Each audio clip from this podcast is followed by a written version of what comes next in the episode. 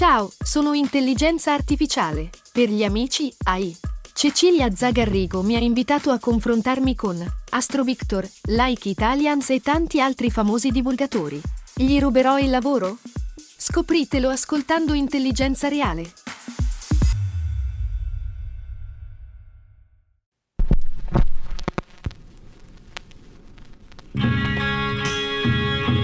Ma io già me l'immagino, eh, i miei amici e le mie amiche che si telefonano per eh, pubblicizzare questa nuova puntata che comparirà su la pagina Vinyl Nights degli ascoltabili.it e si diranno Oh, uh, hai sentito? Ha, ha fatto la puntata del disco con la banana. No, perché poi alla fine si rimane famosi più per immagini che per suoni. Ma noi siamo qui per entrambi, suoni e immagini, siamo quelli degli ascoltabili.it. E oggi qui sul nostro giradischi c'è The Velvet Underground and Nico by Andy Warhol. E questo l'avrete sicuramente capito perché nella storia della musica c'è solo un disco che si chiama Quel disco con la banana. Un album non è soltanto gli artisti che lo realizzano, ma, ma spesso la forza di un disco sta anche nella visione di chi lo finanzia. Eh? Di chi crede non solo dal punto di vista simbolico, ma anche economico in un prodotto. Allora noi spesso ci facciamo questa idea di produttori che azzannano le idee dei musicisti, che impongono loro le idee. Eh, ogni tanto è così. Ma eh, qui si tratta di qualcosa di soggettivo che non puoi prevedere. Ogni disco è una storia a sé, è un racconto a parte, è un'esperienza in cui si mescolano le vicende degli artisti e dei produttori. Poi però capita che chi sostiene economicamente un album è, è a sua volta una persona che ha tanto da dire sull'arte, sulla cultura, sulla vita, e in questo caso Andy Warhol, ma questo è un caso più unico che raro. In effetti, tutti gli altri produttori, bene o male, sono un po' non diciamo che cosa. Ma allora che succede in questi casi quando hai a che fare con eh, geni di questo tipo? Insomma, eh, a questa domanda vi diamo subito risposta. Per scoprirlo basta ascoltare quello che sto per raccontarvi. Io sono Memphis, thank you very much a voi per l'ascolto e a Elvis, da lassù che benedice questa nuova puntata di Vinyl Nights. La vita scorre sui solchi di un vinile, in questo caso molto colorato, come spero sia anche la vostra vita. E siete qui sugli ascoltabili.it.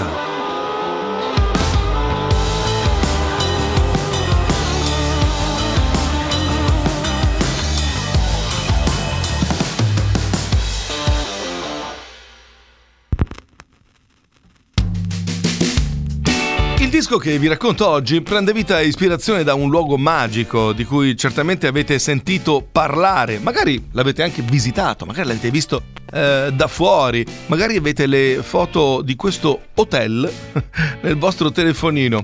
Perché siamo a New York negli anni 60 al Chelsea Hotel, questo palazzone di 12 piani costruito verso la fine dell'Ottocento. Eh, mattoni rossi, balconi in ferro battuto, si trova a Manhattan sulla ventitresima ovest al civico 222. Il Chelsea Hotel per decenni è stato il tempio creativo della controcultura americana e ha ospitato personaggi incredibili, scrittori, artisti, compositori, attori. Faccio dei nomi? Vabbè, gente del calibro di Bob Dylan, Janis Joplin, Patti Smith, Leonard Cohen, Arthur C. Clarke, Dylan Thomas, Sid Vicious con tutto quello che è successo. Eh, ma se sei al Chelsea Hotel negli anni 60 è perché tu vuoi entrare alla corte di Andy Warhol, che io scommetto sapete benissimo eh, chi è, ma ricordarlo non fa male. Ciao Memphis. Andy Warhol, considerato a pieno titolo uno dei più grandi geni artistici del suo secolo, nasce a Pittsburgh il 6 agosto 1928. Figlio di immigrati slovacchi il suo vero nome è Andrew Warola. Si trasferisce poi a New York, dove lavora come grafico pubblicitario presso alcune riviste, Vogue e Glamour. Nel 1961 eseguì le sue prime serigrafie ispirate ai fumetti, ai prodotti commerciali e alle immagini tratte dai mass media, che elaborò in serie personalità Ossessiva ed eccentrica, fu tra i più significativi esponenti della pop art, imponendosi anche come personaggio nella scena artistica internazionale. Andy Warhol ha girato anche diversi film, di questi però parleremo più avanti.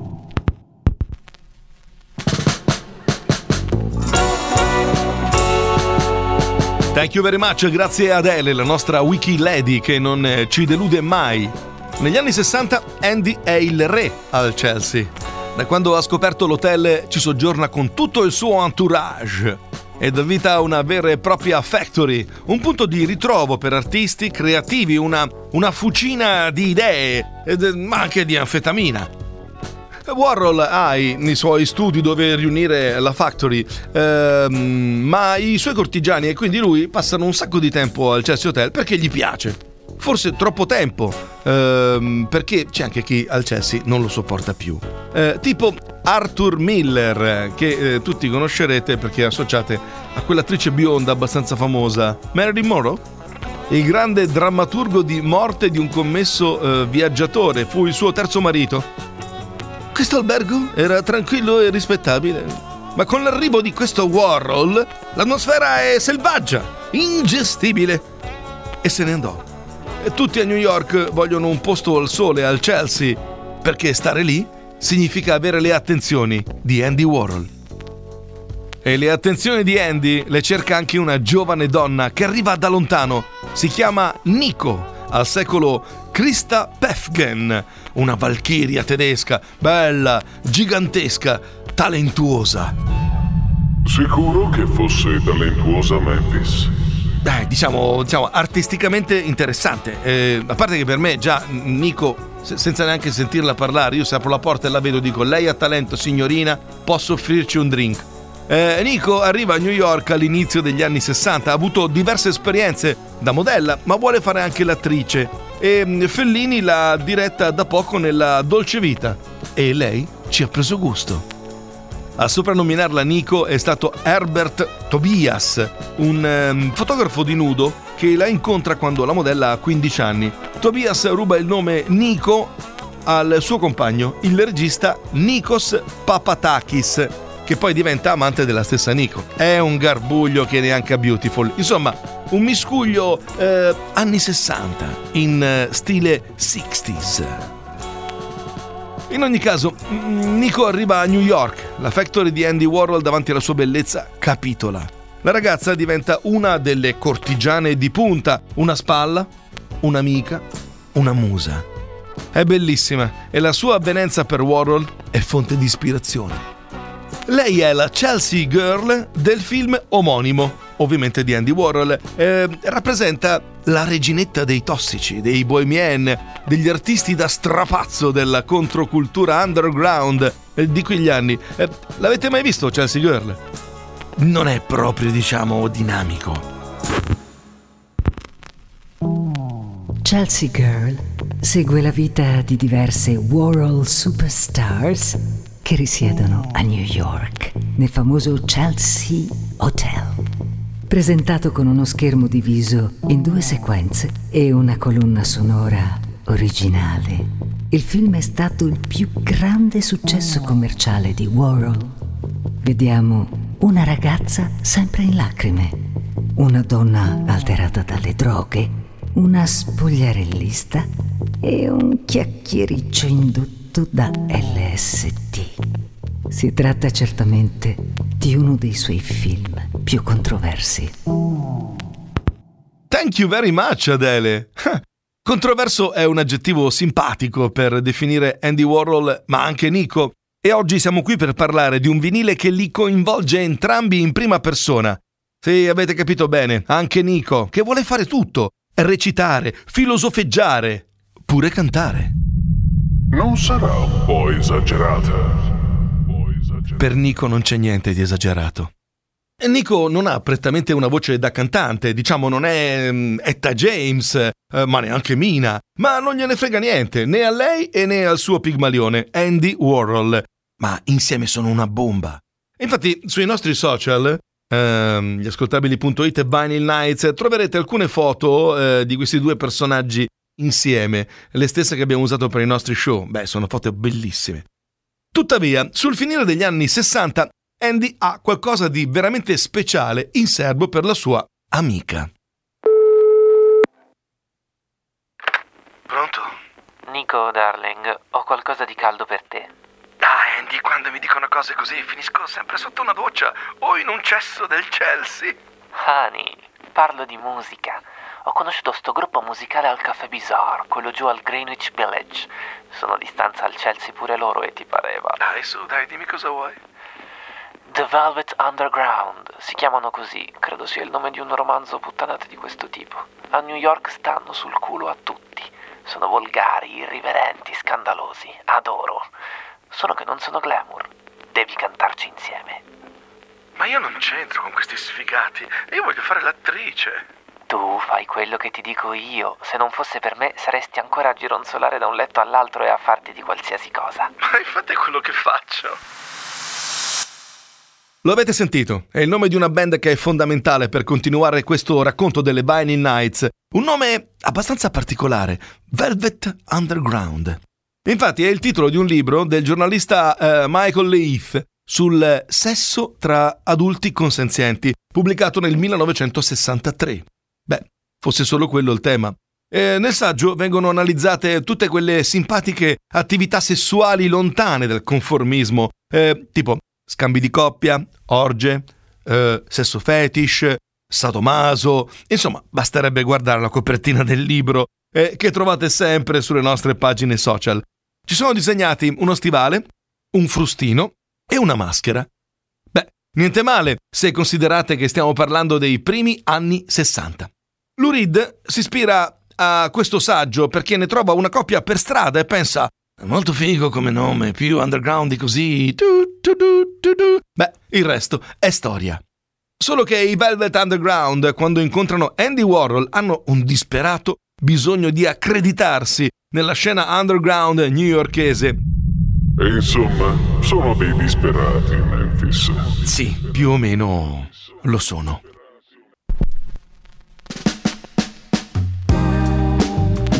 Lou Reed, che ha fondato la band, non ne può più di live da strapazzo in localacci di quart'ordine. Warhol li prende sotto la sua ala e decide di produrre il suo primo disco, su brani scritti da Lou Reed. Ha una sola condizione, Nico deve cantare. E riesce praticamente a prendere eh, due piccioni con una fava, mm, più o meno insomma così, e sostenere economicamente i Velvet Underground e permettere a Nico di esibirsi, di esprimere se stessa. Eh, eh, voi direte, oh, il solito produttore che raccomanda eh, la, la sua tipa di turno? No, una musa è una musa.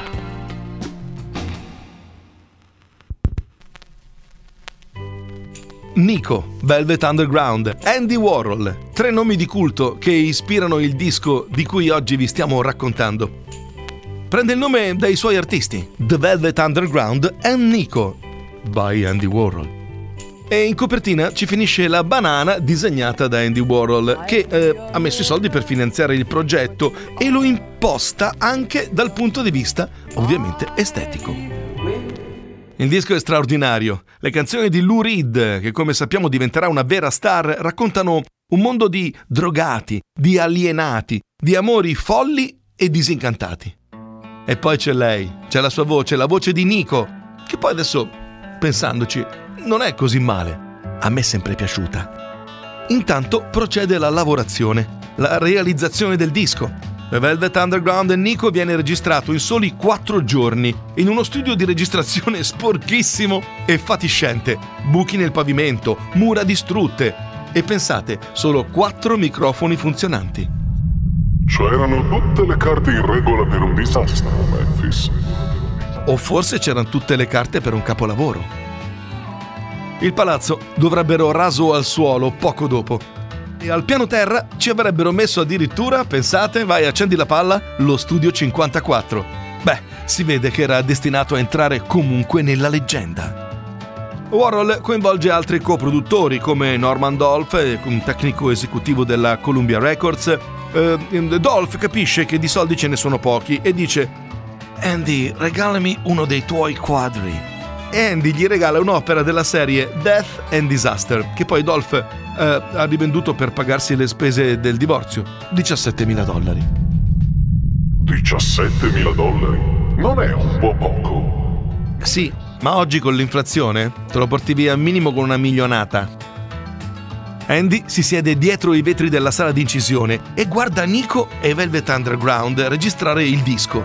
Beh, lui di musica ne capisce e non ne capisce, ma adora l'idea che tutta la baracca dipenda da lui.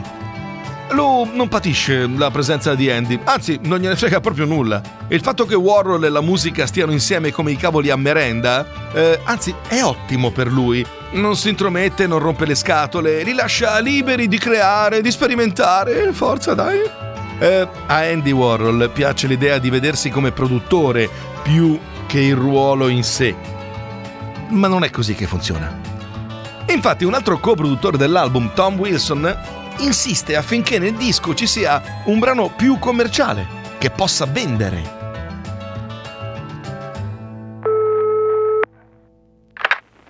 Lou Reed? Rispondi, Lou Reed. Ah sì, Tom, dimmi. A che punto siete con la nuova canzone? Abbiamo finito di scriverla. Ah, ti piacerà un casino. Parla di quanto sei sfatto la domenica mattina dopo una nottata di... Sesso? Ma no, droga. Lu, io voglio un pezzo che venda. Ah, vedrai, racconta anche di quelle sensazioni di malinconia che provano alcuni soltanto alla domenica. È un pezzone. Facciamo che mi fido, ma mi devi fare un favore. Andy Warhol e Nico mi hanno davvero rotto. Fosse anche l'elenco telefonico, questo brano devi cantarmelo tu. Lou Reed trova la soluzione e canta lui il brano, alterando però leggermente la voce con il pitch, che già ai tempi si cominciava a conoscere, e il tutto per apparire un po' più femminile, più dolce. Tant'è che oggi tutti pensano che a cantare sia Nico. Ma lei a questo giro fa soltanto i cori. Il disco è straordinario. The Velvet Underground e Nico, anno 1967. Questo brano, che avrete ascoltato milioni di volte, soprattutto la domenica mattina, si chiama Sunday Morning e diventa la colonna sonora del Chelsea Hotel, l'inno della Factory di Andy Warhol, l'inno di una generazione che ha tre regole. 1. Frequentare la gente che conta. 2. Combattere per le cause giuste. 3. Darsi un tono per sentirsi artisti veri, esseri umani vivi, in qualsiasi momento, anche la domenica mattina.